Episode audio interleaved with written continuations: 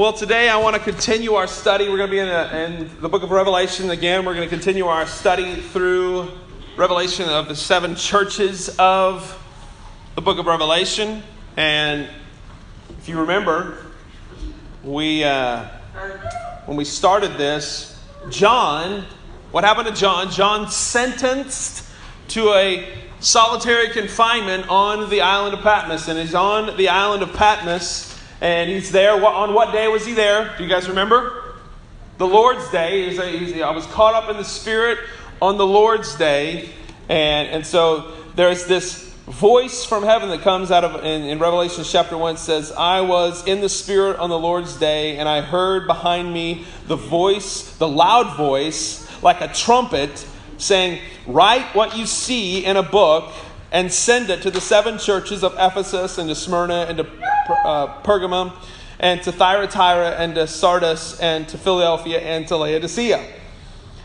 Then I turned around and I saw the voice that was speaking to me. He saw the God of the universe, and he had this moment of just abject and total worship. He, could, he had nothing other than just to, to fall at his feet. Verse 17 says, When I saw him, I fell at his feet as though I were dead. But he laid his right hand on me, saying, Fear not. Fear not. Don't be afraid. We've got some things we've got to write. Get up, let's go. And so he's there, and he has this isolated moment, but he's not isolated from the Lord Jesus Christ. Amen? So this week, I want, we're going to look at the church of Pergamum.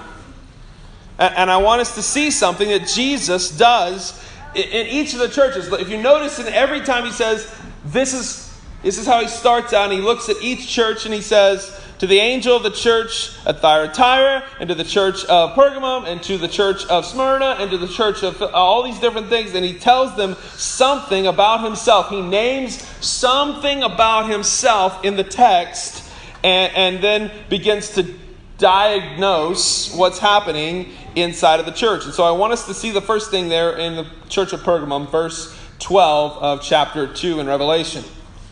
And the angel of the church in Pergamum write these words to him who has the sharp edged sword. Who has the sharp edged sword. To the one who has the sharp edged sword. He has something to say about himself about even in this moment. And this week, the words of him who has the sharp edged sword. So God's word, God's mouth, when he speaks, it's like a two edged sword. In fact, Hebrews chapter 4, verses 12 and 13 says, For the word of God is living and active.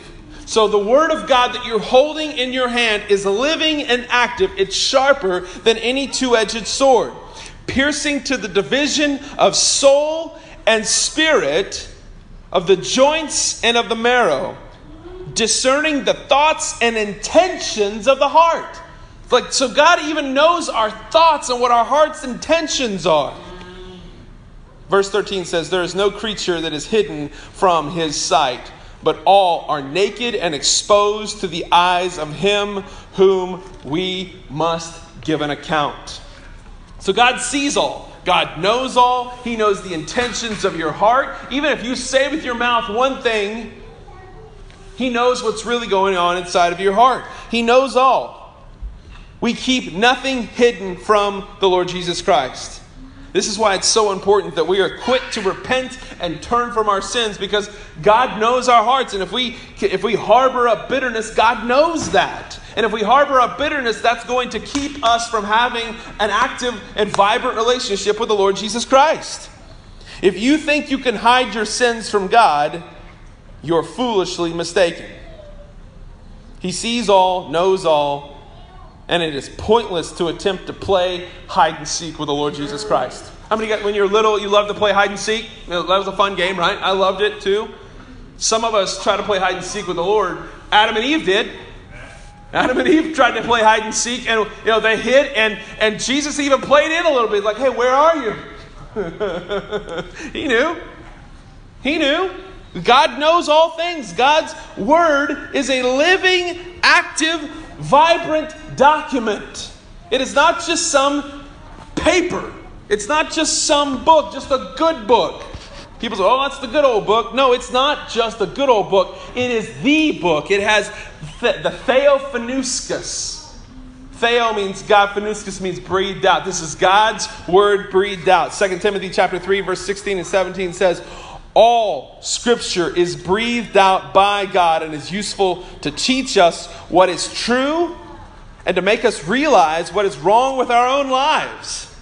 It is to correct us when we are wrong and to teach us to do what is right.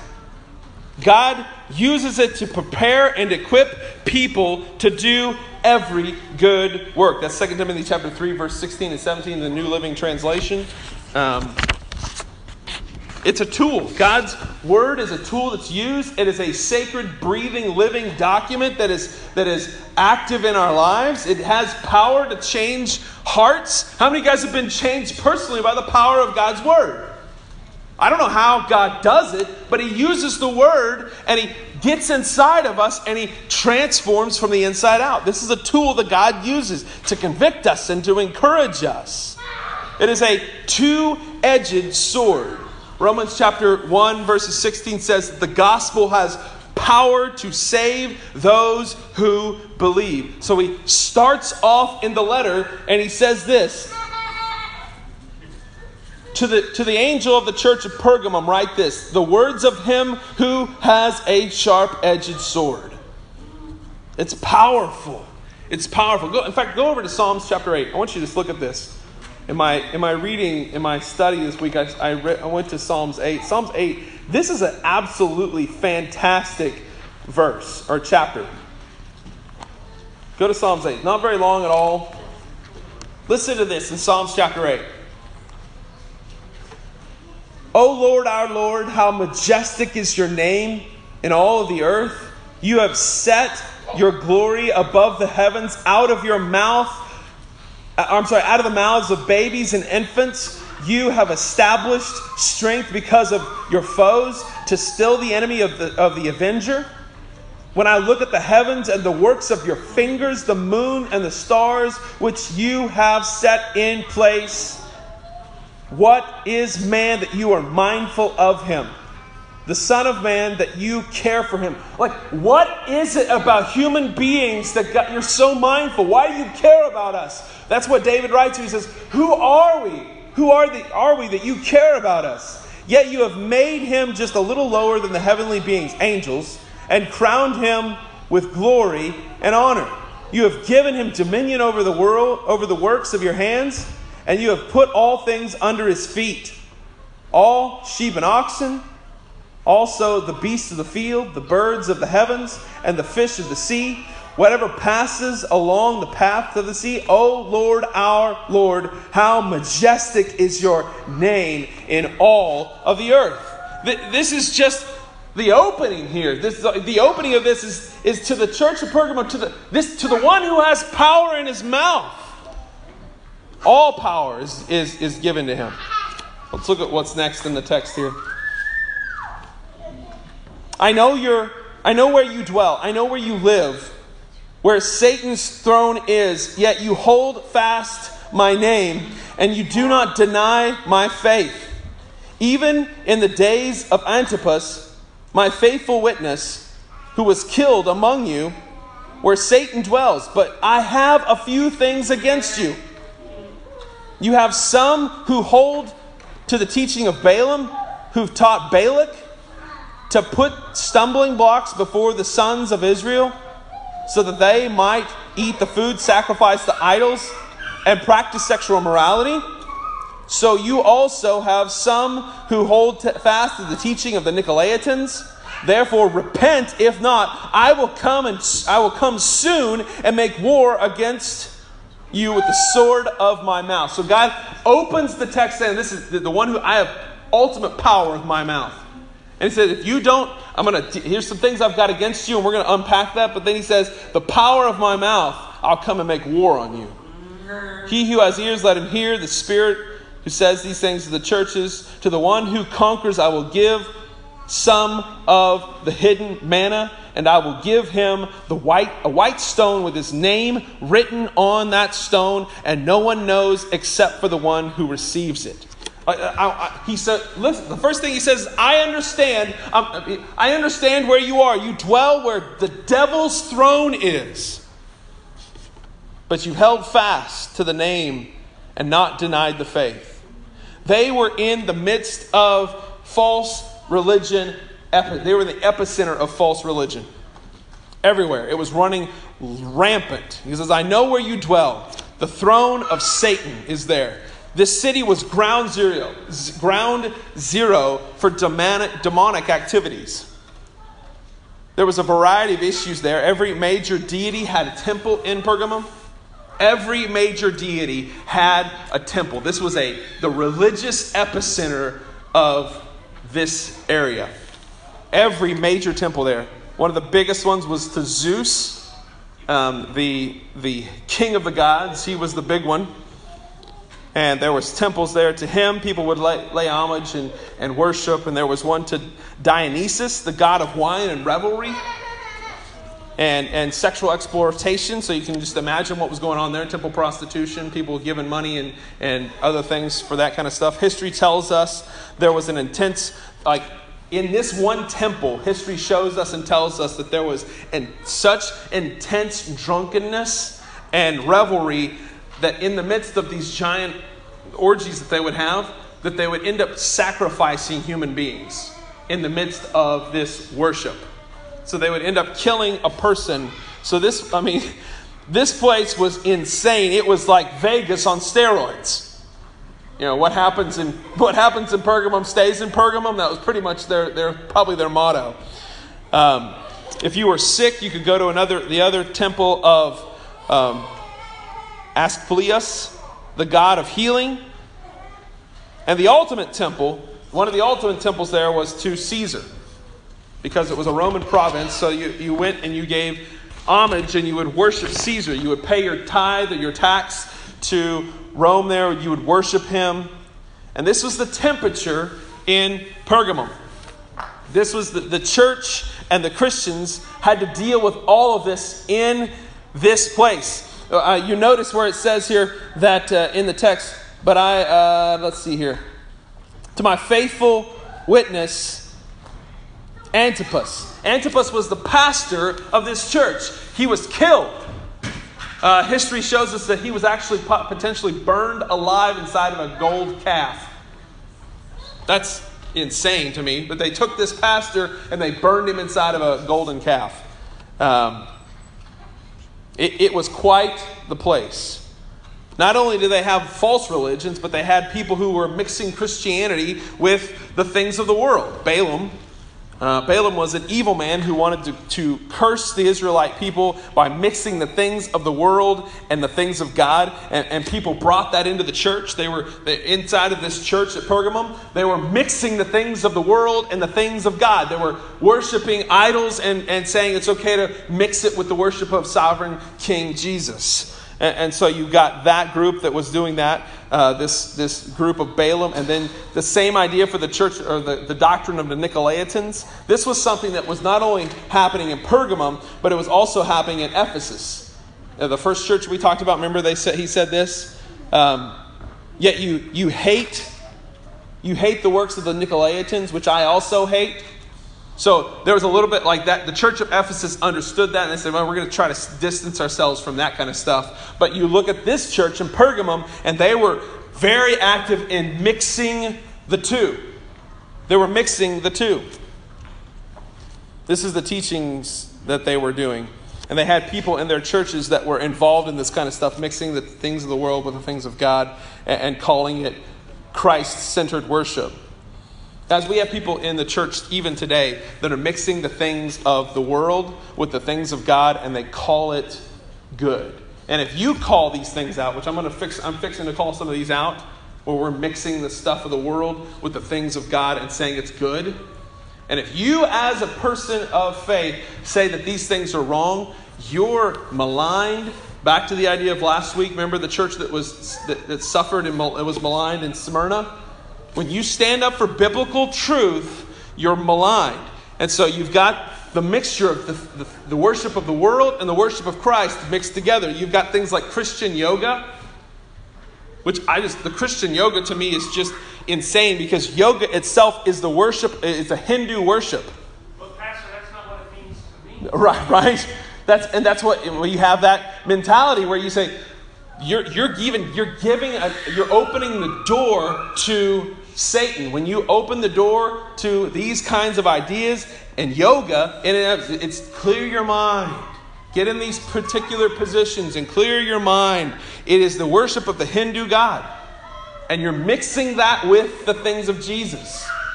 And God says, I hate this. I hate it when you mix the worship of the world with the worship of God. He does not like this. What does he say? He goes, I have this against you, and if you don't repent of this, I'll come and wage war on you with the sword of my mouth.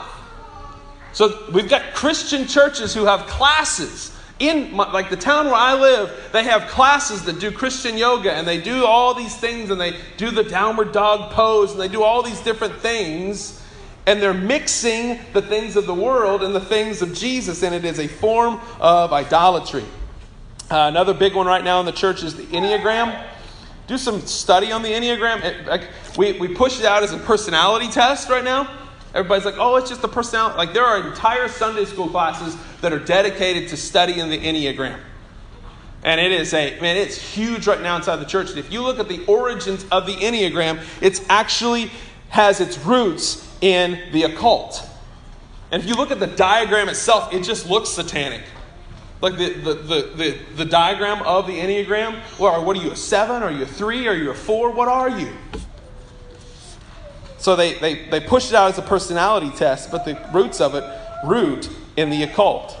So why in the world would we as Christians, like we this is what is crazy is we've got the answer right in front of us. We don't have to look to the Enneagram or to yoga or all these. You've got that. We don't need to add anything to this. We don't have to add, like, that's the one thing, listen, this is the one thing that, that, that God says in the very last part of the book.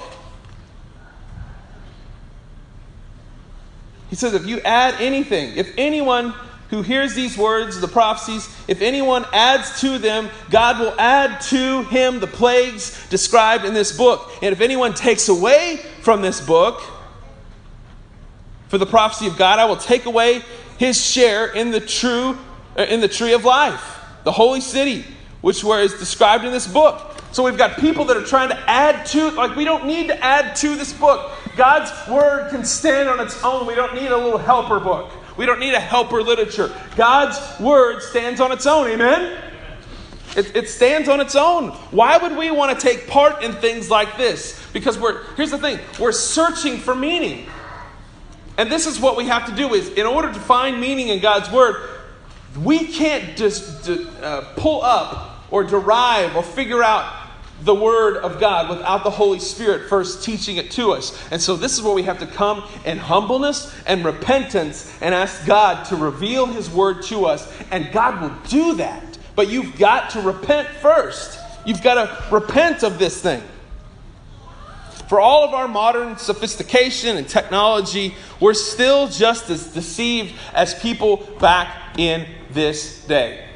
We've got all our books, we've got all our phones, we've got all our computers, we've got all our stuff. But when we're, we're deceived by some of the most basic kinds of things false worship, fa- false ideology, this is the kind of stuff that happens. This is the kind of stuff that happens in the church when Jesus is not made preeminent. When Christ is made preeminent, that that is when things change. That's when things look different.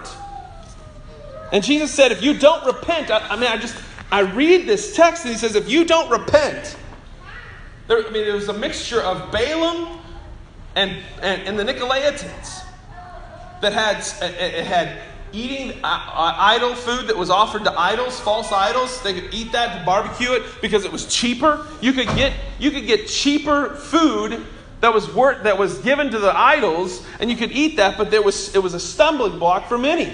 So he said, don't, you're, you're giving in to these things. Don't do this. You're not only that, you're, you're, you're worshiping the, these idols and you're practicing sexual immorality. I don't know what it is about these temples where they just wanted to mix all this stuff together. They wanted to mix the, the two of these things together. And if you look at any major cult or any kind of um, major false religion, that is a huge thing that happens that they mix sexual immorality with the worship. Uh, there's, a, there's a documentary out on Netflix um, called Wild Wild Country. Weird, weird thing that happened in the 80s. Uh, 70s and 80s, there was a cult that happened up, uh, up in Montana, and they were, they were looking for this enlightenment, and they were looking for more, more enlightenment. And this one guy was the guy that could enlighten it, and he was the, but a part of that was just these giant, wild sexual, sexual, sexual exploitations. God's like, listen, if you don't repent of this, if you don't repent of mixing the things of the world and the things of me, if you if you're trying to participate in mixing the things of God and the things of this world, if you don't repent of this, what's going to happen? If you don't repent, I will come soon and I will wage war on them with the sword of my mouth. So God says, I will come and by the power of my own word, I will wage war on you. I, will I'll wage war on you for what you do here. If you, if you don't, if you ha- come in half heartedly and you want to mix this in, I'll use my own word and I'll wage war on you. I'll wage war. He who has ears, let him hear. Like, I want you to think about that. Like, God just says, I'll wage war on you with my mouth, I'll take you out. And the Word of God tells us that by just just one single word. The enemy's defeated over and over again. When Jesus interacted with demons, none of them said, you know what, we're going to contend with this. They just said, please don't say the word. Don't say that word. Could you just give us mercy? Put us into those pigs. Don't do it. Don't. It's not time yet. Please don't. Please don't. Please don't. Give us mercy. Give us. Put us into those herd of pigs.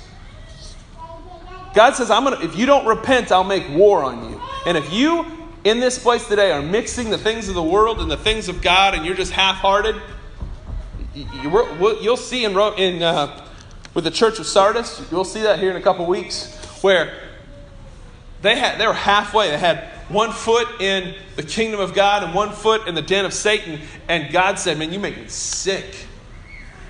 You make me sick. But he says, Those who do repent, those who do repent, Look what happens. He who has an ear, let him hear what the Spirit says to the churches and to the one who conquers. This is the one who repents, the one who overcomes. I will give him hidden manna. I'll give him hidden manna. I, I love this idea. is just uh, Israel received manna that God promised to give to true believers. God gave these, this manna to Israel. And it was a, it was a hidden manna that for those that only were part of the believing group. That was it. And then the next part of that, he says, I'll give you a stone. Athletes, athletes were given a prize of a, for winning races. Athletes were given typically these white stones as a prize. And God says, He's using this analogy I'll give you a white stone with a new name written on it. See, this is the beautiful thing about this. Satan, he gives his followers a number. But God gives you a name.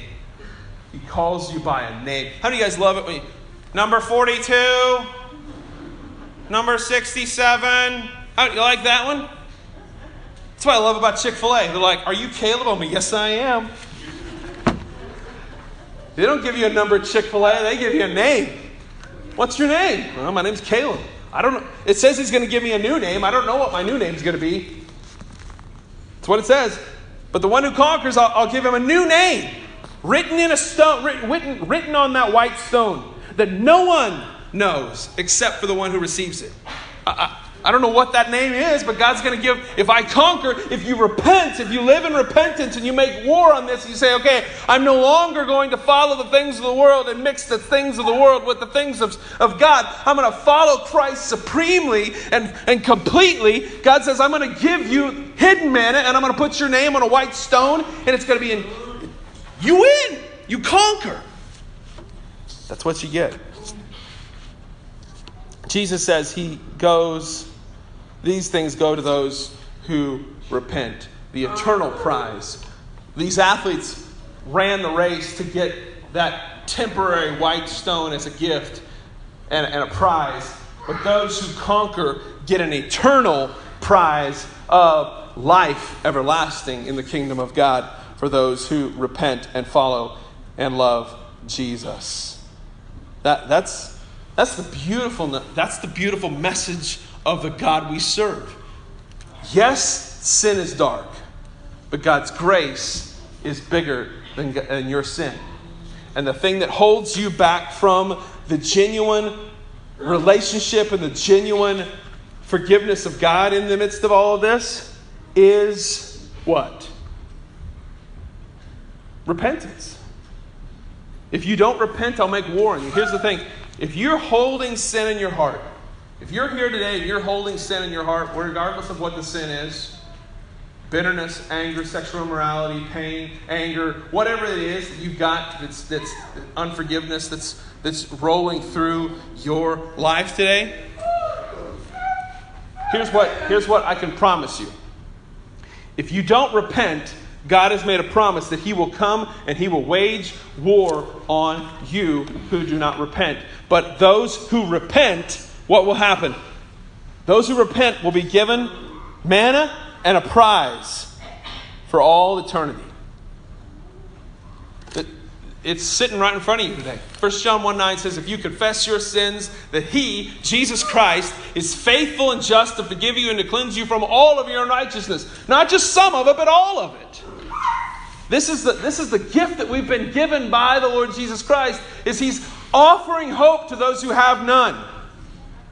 He's offering grace to those who have not been given grace. He's offering grace to those who deserve judgment. He gives a warning. He says, This is what, this is what can happen. I can come and make war, or I can give you a prize. What do you what, what's what's the determination here? You've got a decision to make. One or the other. It's either repent and find God's favor and God's grace, or it's I'm going to do my own thing and I'm going to, I don't need, I can worship any way I want to worship. I can do whatever I want to do. That happened in the Old Testament with Nadab and Abihu, the sons of um, Abraham. They came and they, they, they wanted to, they thought that they could be the, the prince, or they, they thought they could be the prophets of that day. And they took the incense burner and they went into the incense burner and they, um, they laid out the censer before God in the Holy of Holies, and God killed them.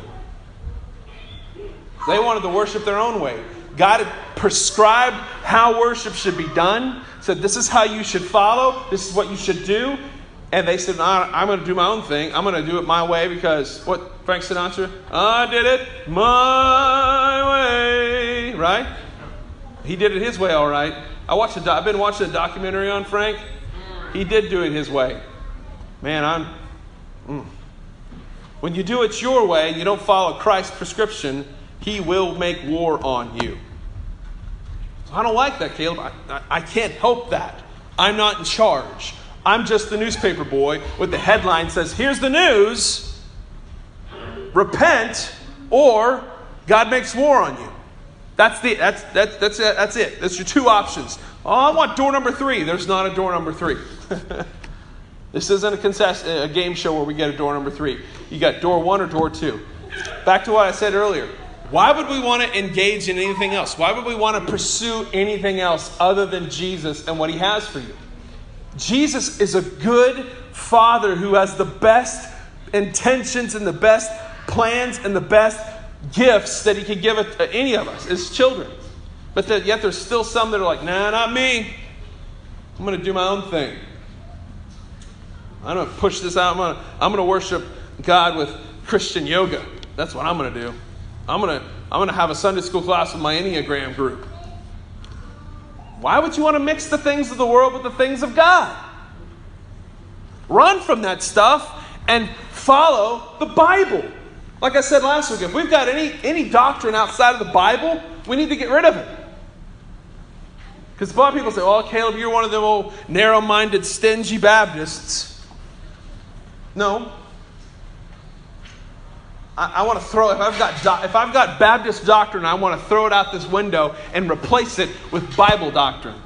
If I've got Methodist doctrine, Episcopalian, Presbyterian, any of those doctrines, I want to throw them out of the window and I want to replace them with the Bible because at the end of the day, we stand on God's Word, not on the Baptist faith and method, message.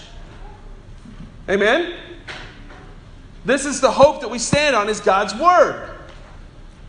This is what that's what it means when you hear the word sola scriptura. That means Scripture alone is the tool that we use. I don't need an extra book to show me anything about God. I've got God's Word.